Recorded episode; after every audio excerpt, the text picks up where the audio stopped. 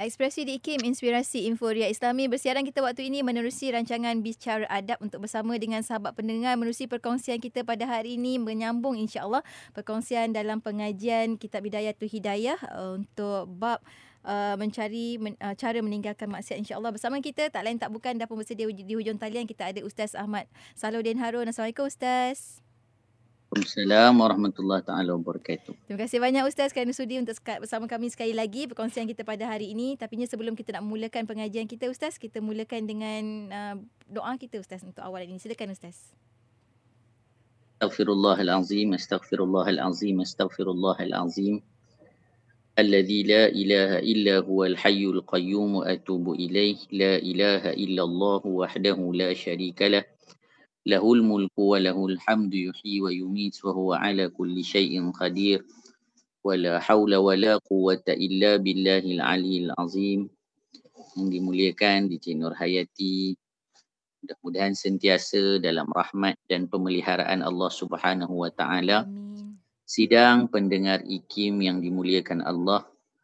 Kita mulakan pengajian kita dengan membaca doa majlis ta'lim. ta Mudah-mudahan Allah Subhanahu Wa Taala mengurniakan kepada kita kefahaman yang benar.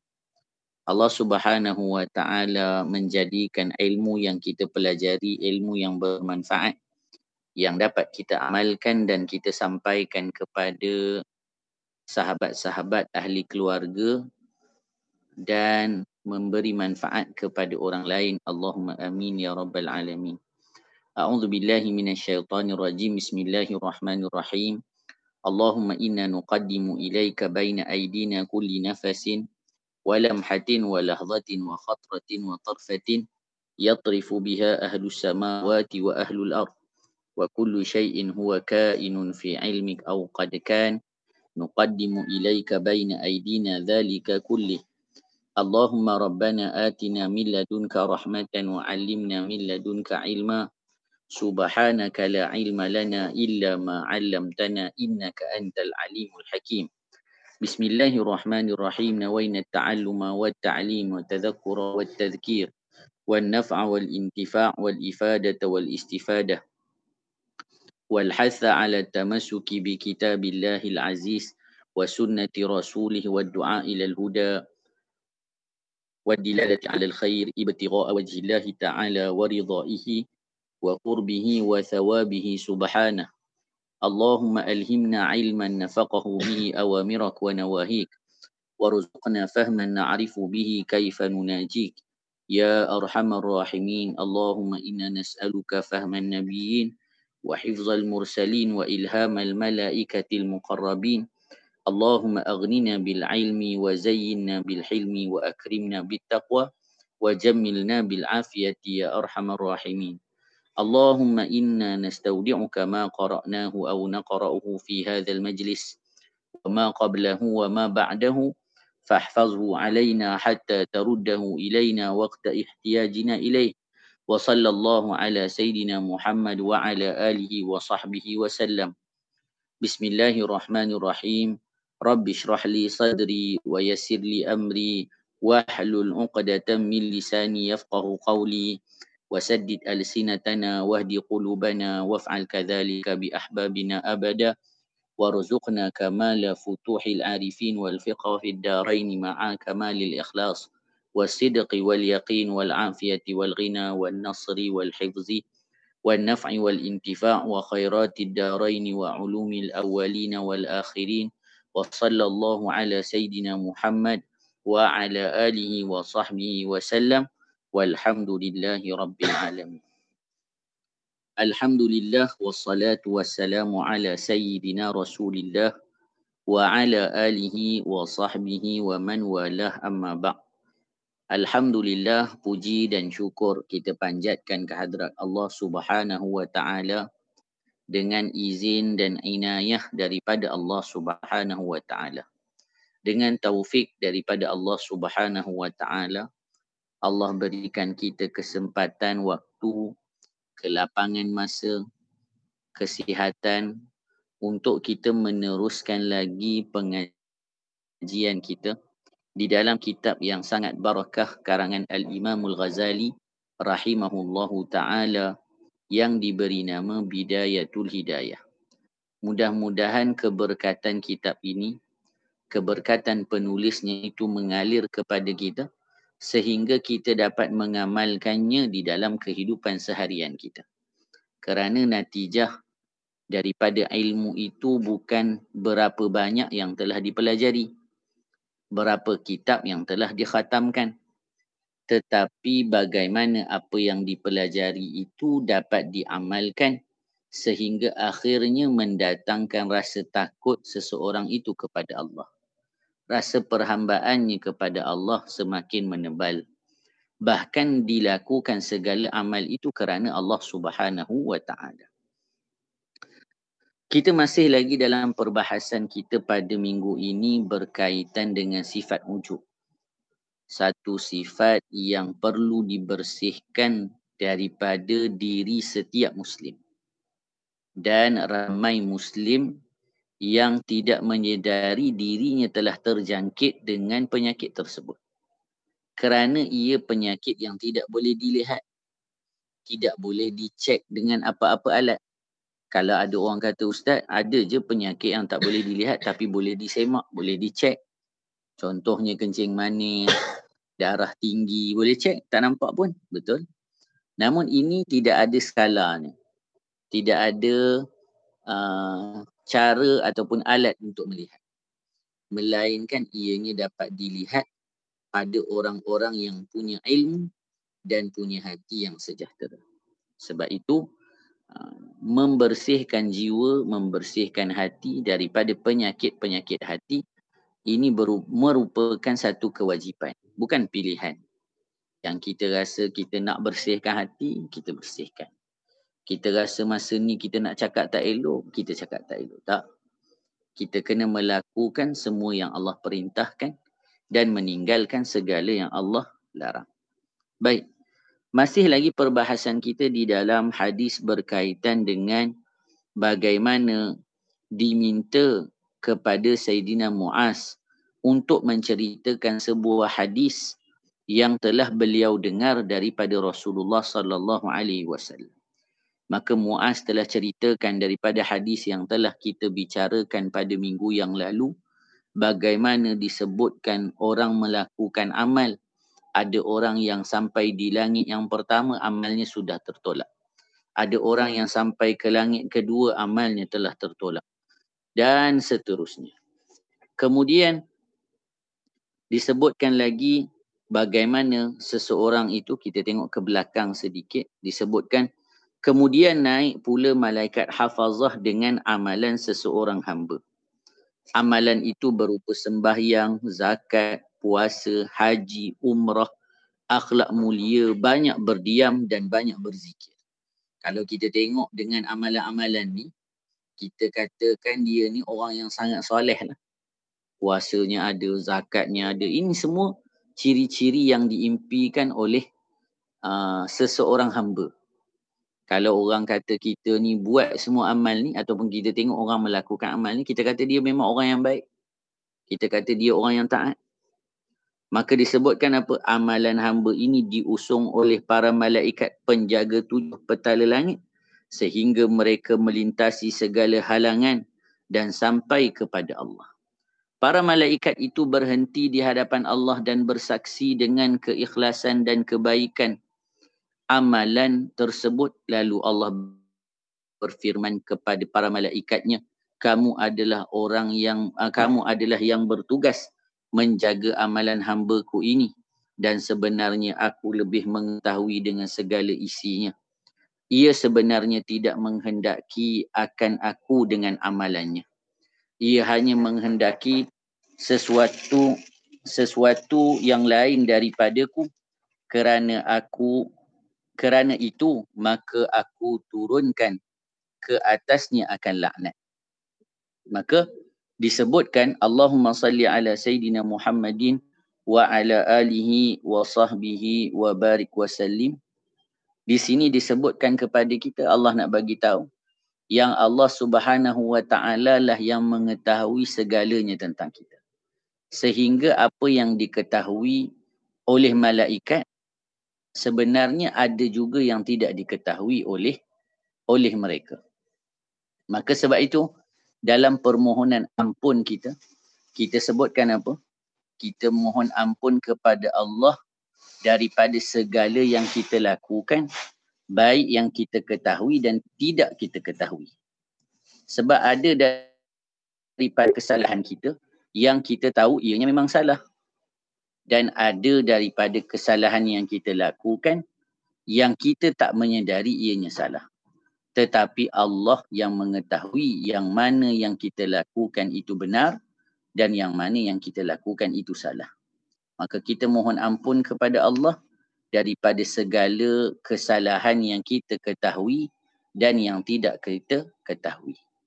Ha, sebab tu bila kita pernah sebut sebelum ini orang yang merasa dirinya tidak berdosa, oh, saya tak ada melakukan apa-apa dosa ni ustaz maka sebenarnya itu pun sudah satu dosa. Maka bagaimana kita ingin lari daripada tidak memohon keampunan daripada Allah Subhanahu wa taala. Kemudian disebutkan lagi apa? Lalu para malaikat tadi berkata ke atasnya laknatmu dan juga laknat kami. Lalu melaknat akan dia oleh tujuh petala langit dan seisinya. Mendengar sabda Rasulullah sallallahu alaihi wasallam ini lalu Muaz menangis seraya berkata bukan sahaja Muaz yang perlu menangis bahkan kita lebih utama perlu menginsafi diri kita kerana ditakuti kita tergolong daripada orang-orang yang tertolak amalan. Maka disebutkan apa engkau adalah Rasulullah sallallahu alaihi wasallam sedangkan aku adalah Muaz, hamba Allah yang bukan Rasul. Ha, Muaz nak bagi tahu Rasulullah sallallahu alaihi wasallam tiada kerisauan bagi dirinya kerana beliau seorang nabi bahkan dirinya itu terpelihara dari melakukan dosa. Tapi bagaimana dengan Muaz? Ini yang perlu kita lakukan setiap kali kita membaca hadis-hadis Nabi dan juga ketika kita membaca kisah sirah dan sebagainya bukan untuk menghukum orang lain. Kadang-kadang kita ni bila baca apa-apa daripada hadis untuk mendapatkan dalil tentang sesuatu, kita mencari hujah untuk menyalahkan seseorang. Ataupun menyatakan apa yang kita lakukan benar. Betul? Tetapi sebenarnya pembacaan hadis-hadis baginda Nabi terutamanya agar ia dapat mencahayai hati-hati kita yang gelap, yang penuh dengan maksiat. Bila kita baca hadis ni, bukan kita nak kata, oh, ni yang jadi pada orang ni, ni yang jadi kalau orang begini, semata-mata. Tetapi tengok, Sayyidina Mu'az ketika mana menyebutkan hadis ini, ketika bersama dengan Nabi, dia yang menangis. Dia yang risau akan diri. Dia yang takut kalau itu adalah dirinya dan berlaku pada dirinya. Maka sedemikian kita bila membaca hadis ini, Bukan kita nak cerita ada orang begitu, ada orang begini, ada orang begitu semata-mata. Tetapi yang lebih besar adalah kerisauan itu pada diri kita sendiri. Ditakuti kitalah yang menjadi orang-orang yang telah dibawa amalnya satu persatu, satu persatu, satu persatu. Ketika sampai di hadapan Allah tertolak amal-amal tersebut. Apa akan jadi pada kita? apa yang akan kita bawa bertemu dengan Allah. Apa modal kita untuk masuk dalam syurga. Kalau semua amal itu tertolak, jangan cerita tentang kerisauan pada orang lain. Sebenarnya keserisauan pada diri kita sendiri yang lebih utama untuk kita fikirkan. Kemudian disebutkan lagi apa? Maka bagaimana aku dapat selamat dan sejahtera? Lalu Rasulullah sallallahu alaihi wasallam menjawab, hendaklah engkau ikuti aku walaupun hanya dengan sedikit amalan. Maka Nabi bagi solusinya. Nabi bagi penyelesaiannya. Kata baginda Nabi sallallahu alaihi wasallam, hendaklah engkau ikuti aku walaupun hanya dengan sedikit amalan. Wahai Muaz, jaga lidahmu baik-baik daripada mencela saudaramu yang membaca Al-Quran. Ha jangan kita mencela siapa-siapa daripada saudara-saudara kita. Kenapa? Kan kita sebutkan tiada siapa mengetahui bagaimana pengakhiran kehidupannya. Kemudian disebutkan lagi apa? Yakni golongan ulama. Dan pertanggungkanlah segala dosamu ke atasmu. Dan jangan engkau mempertanggungkan dosamu ke atas mereka. Dan jangan engkau menganggap dirimu bersih. Ha ni. Ni yang kita kata. Merasa baik itu buruk yang sukar dibuang. Dan merasa buruk itu baik. Kenapa? Tengok. Kerana telah disebutkan Jangan kita merasa diri kita bersih. Tak ada dosa. Tak ada salah. Yang salah orang lain. Yang salah uh, tempat lain. Golongan lain. Yang betul semuanya kita. Dan jangan pula engkau mencela orang lain dan jangan engkau memuji dirimu di hadapan mereka.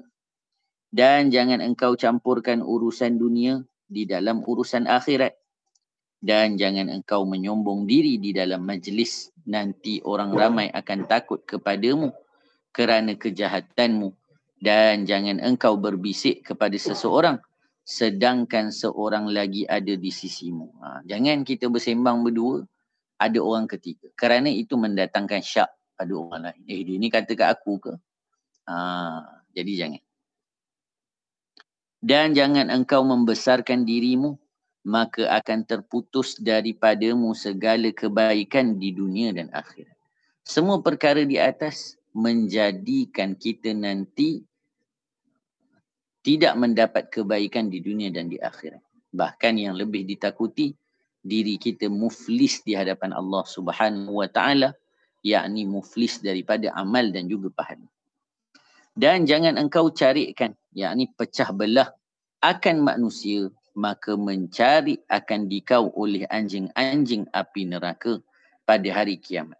Ini pesanan yang cukup penting dalam kehidupan kita pada hari ini. Jangan kita mulakan api perpecahan pada kesatuan yang telah kita bina. Jangan kita apikan di sana, apikan di sini. Kerana apa? Kerana seperti mana yang telah disebutkan. Ha, mencari akan dikau oleh anjing-anjing api neraka pada hari kiamat. Sebab itu, bila kita dengar apa-apa, kita kena sebut ittaqullah. Takwalah pada Allah. Takutlah pada Allah. Kena ingatkan diri kita sentiasa pada perkara-perkara begini. Kemudian, disebutkan Allah Ta'ala telah berfirman, وَالنَّاشِطَاتِ نَشْطَى Maksudnya, demi yang mencari akan carikan. Yakni apabila engkau ketahui wahai Muaz siapa mereka yang mencari itu. Apakah engkau ketahui wahai Muaz siapakah mereka yang mencari itu? Siapa yang memecah belahkan? Muaz bertanya, Ya Rasulullah sebenarnya siapa mereka? Lalu Nabi menjawab, itulah anjing-anjing garang di dalam api neraka yang akan mencarikan daging sehingga sampai ke tulang.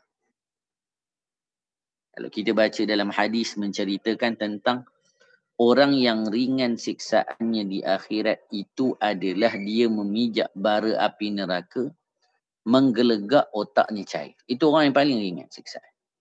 Maka disebutkan apa? Bila otaknya cair dia kata ya Allah saya orang yang paling berat siksaannya di neraka untuk kita beri ataupun untuk memberi kita faham Nabi nak bagi tahu kena ingat orang yang paling ringan siksaannya pun dia merasakan dia paling berat. Bagaimana kita mampu untuk melakukan apa-apa maksiat sedangkan yang paling ringan pun tidak mampu dihadapi oleh orang yang disiksa di neraka. Jadi jangan kita cuba dengan apa-apa daripada perkara yang boleh menjerumuskan kita kepada neraka. Sebab itu antara doa yang diajarkan kepada kita supaya kita berdoa apa dia? Ya Allah, aku memohon syurgamu dan juga apa yang mendekatkan aku kepada syurga. Daripada perkataan, perbuatan, keyakinan dan amalan dan aku mohon perlindunganmu daripada neraka dan apa yang mendekatkan aku kepadanya daripada perkataan, perbuatan, i'tiqad dan juga amal. Apa saja yang mendekatkan pun kita tak nak.